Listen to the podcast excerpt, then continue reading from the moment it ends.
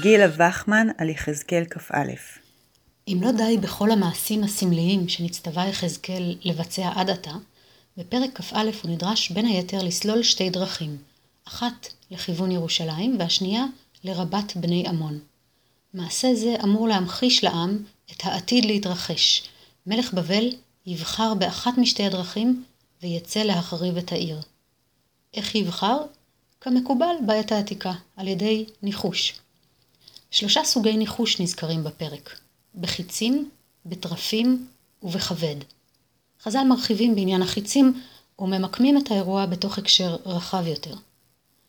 שמונה עשרה שנה הייתה בת קול מכרזת לתוך ביתו של נבוכדנצר ואומרת, עבדה בישה, שק וחריב ביתא דמרח, דבני מרח לה שמעין לי, כלומר עבד רע, עלה והחרב בית אדונך, שבני אדונך לא שומעים לו.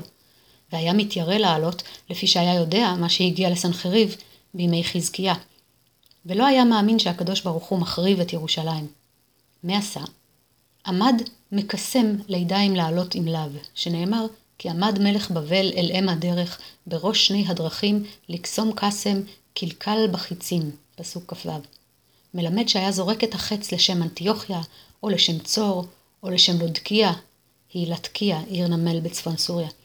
והיה החץ נשבר, וכשהיה יורה חץ לשם ירושלים, לא נשבר, והיה יודע שהיא עתידה להיות בידו חרבה. כך במדרש תהילים ע"ט סימן ב'. המדרש ממיר את רבת בני עמון הנזכרת בפסוק בערים מרכזיות בנות זמנו, אנטיוכיה, צור ולודקיה. מעבר לכך, הוא מדגיש כי נבוכדנצר אינו אלא עבדה בישה, שליח האל בהענשת עמו ותו לא. כמו במדרשים רבים אחרים, יש להניח כי לא את מלך בבל רואים חז"ל לנגד עיניהם במדרש זה, אלא את הנציבים הרומיים בני זמנם. בעיני עצמם שליחי האימפריה הכל יכולה, ובעיני חז"ל עבדים על סוסים, מבצעיה הבזויים של התוכנית האלוהית הגדולה.